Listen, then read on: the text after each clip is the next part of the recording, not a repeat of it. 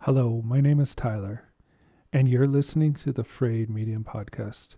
This is part one of a three part series I did on Calgary's newspaper history.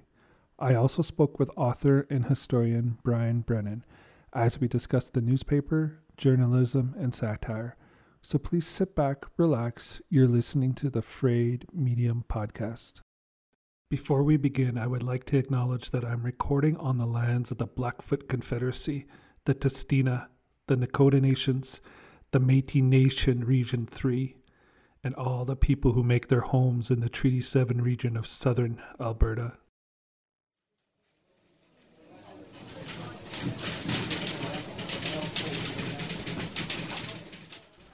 I have had a love for the newspaper ever since my father would shoot me some nickels and dimes to go grab the latest edition of the Calgary Sun.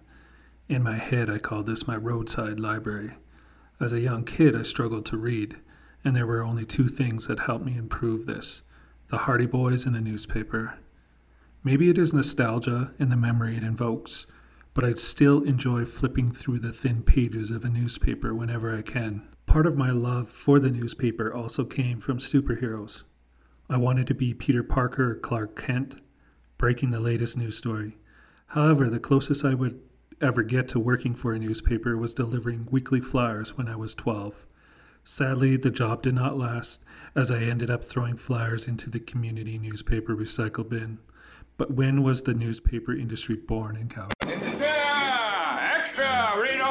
Calgary's first newspaper was spawned in 1883 in a tent at the banks of the Bow and Elbow River near Fort Calgary. At the time, the paper was called Calgary Herald Mining, Ranch Advocate, and General. It was later called the Calgary Herald. It was started by Thomas Braden and his friend Andrew Armour. At the time, the paper consisted of only four pages and only 150 copies were printed. Braden believed that Westerners needed a paper to highlight the ever mounting Riel Rebellion, which was moving westward at the time. A year later, the weekly paper went daily and was moved from a tent to a shack. The early state of the paper lacked stories, so the paper relied on news bulletins from passengers aboard the Canadian Pacific Railway. Early on, the paper had its struggles and enlisted Northwestern Mountain Police Services Constable Thomas Clark to help put the paper together.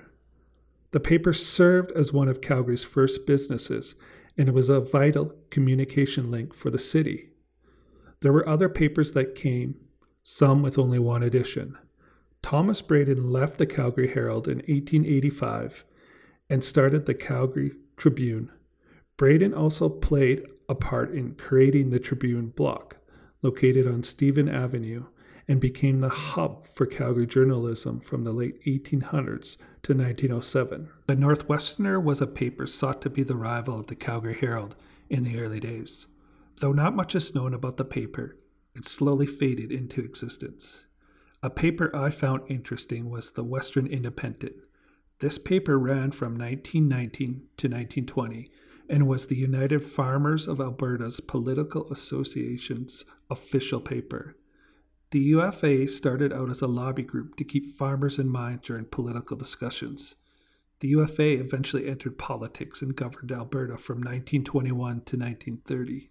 We cannot talk about Calgary newspapers if we're not talking about satirist Bob Edwards. Edwards formed the Eye Opener in 1902. By starting his own paper and serving as his own publisher, Edwards became somewhat of a celebrity, as his own pieces were often aimed at local politicians and government officials. As Brian Brennan explains in his book, Building a Province 60 Alberta Lives, the Eye Opener never pretended to cover legitimate news. It was a journal of social observation that increasingly became a platform for social commentary.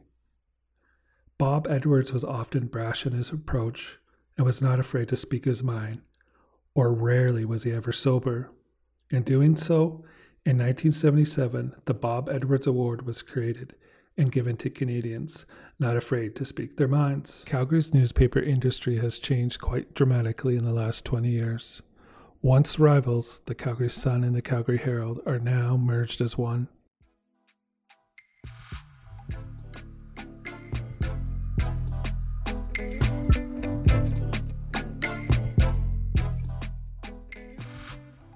Hello, this is part one of my interview with Brian Brennan.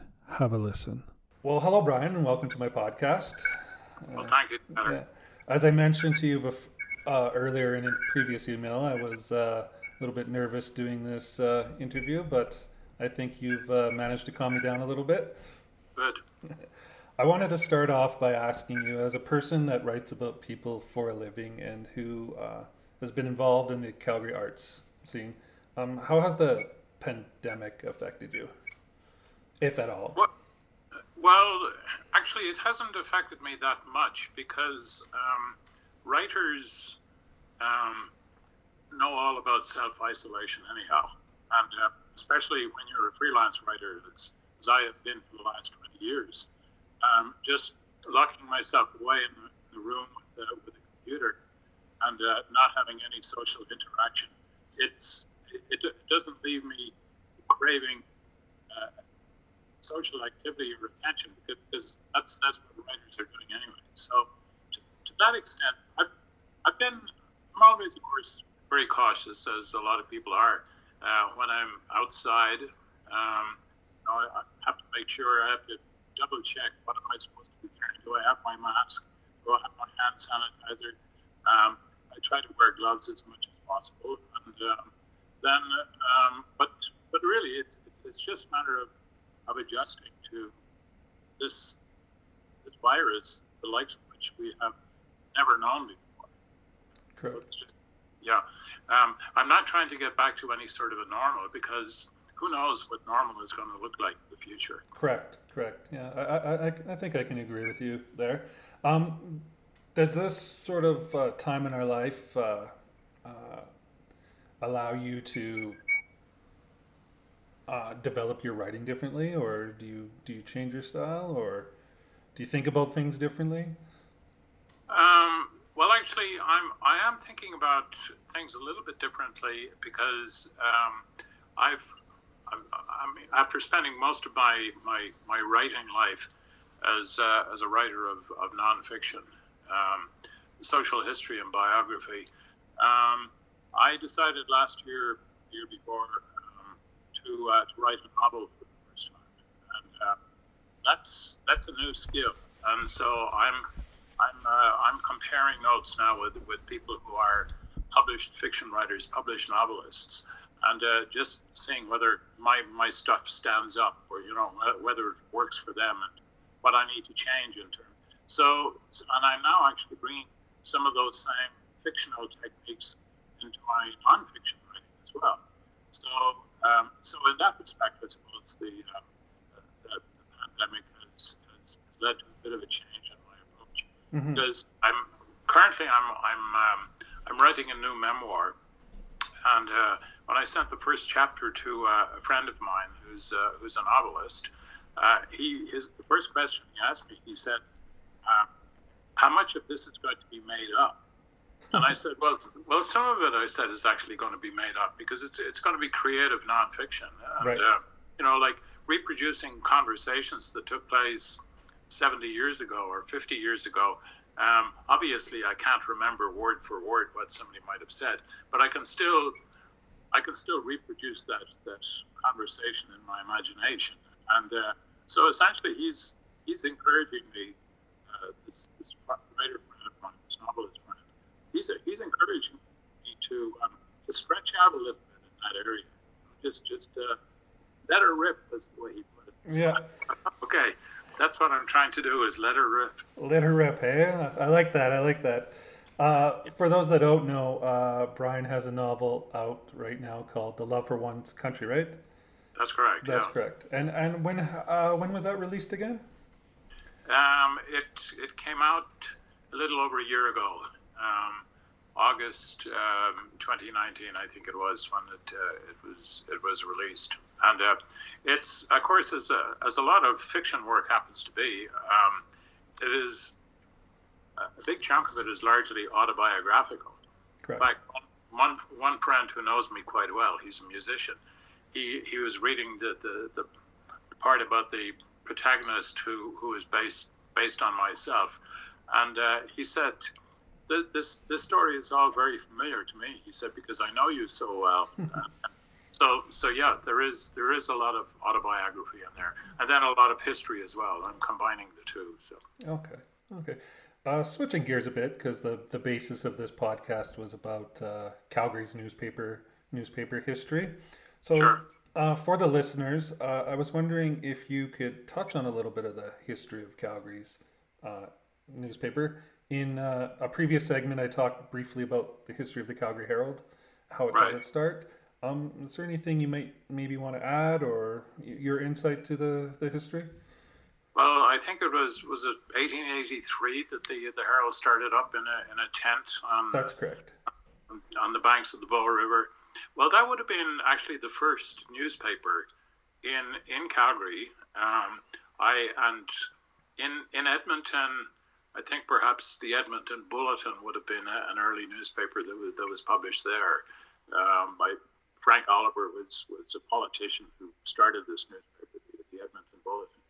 And uh, but the uh, once the Herald got started, and once the population, once the railway came in, and once the population of Calgary started to grow, um, there were a lot of um, newspapers that uh, that sprung up, and most of them fell by the wayside.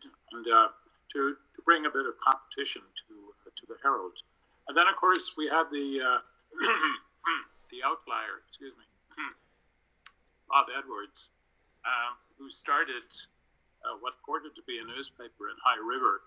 And uh, after operating in High River for uh, for a couple of years, he brought it into Calgary. This was the, the eye opener. And uh, I mean, he, he called it a newspaper, but it was it, it broke all the accepted rules of journalism. Correct. Um, ran gossip, satirical commentary, and not a lot of news. But here's the amazing thing, Tyler. This newspaper of Bob Edwards, the eye opener, it had uh, circulation, the biggest circulation of any newspaper west of Winnipeg. Um, it had a circulation of 35,000, which was a lot more than the, uh, than the Calgary Herald had at the time. And I think the reason that the uh, that he had such a, a big circulation was that um, he struck a deal with the Canadian Pacific Railway to put many copies of the uh, the eye opener on the trains for people to read when they were going uh, east to uh, to Winnipeg or Toronto. And in many instances, um, the people would take the newspapers with them when they got off the train, and then other people would read the newspaper, and and then they would buy subscriptions. So he had people buying subscriptions all the way east to, believe it or not, um, he, had, he had subscribers in New York for the IO Calgary, which, which I thought was absolutely amazing. And um, and I think what what probably drew outsiders to it was that it it didn't purport to be to be news. I mean, it, it was it was primarily uh, social commentary and, uh, and and satire and uh, and and gossip, and uh, so and, and was very very successful. And then of course the uh, the publication of the newspaper largely depended on how sober Bob Edwards happened to be Correct. and uh, sometimes the, the newspaper wouldn't come out for weeks at a time. And of course, the the uh, population knew that uh, that Bob was on one of his legendary benders at that point. You have been listening to part one of my interview with Brian Brennan on the Frayed Medium podcast. The Frayed Medium podcast can be found at cmru.ca. Join me next time as I continue my discussion with Brian Brennan.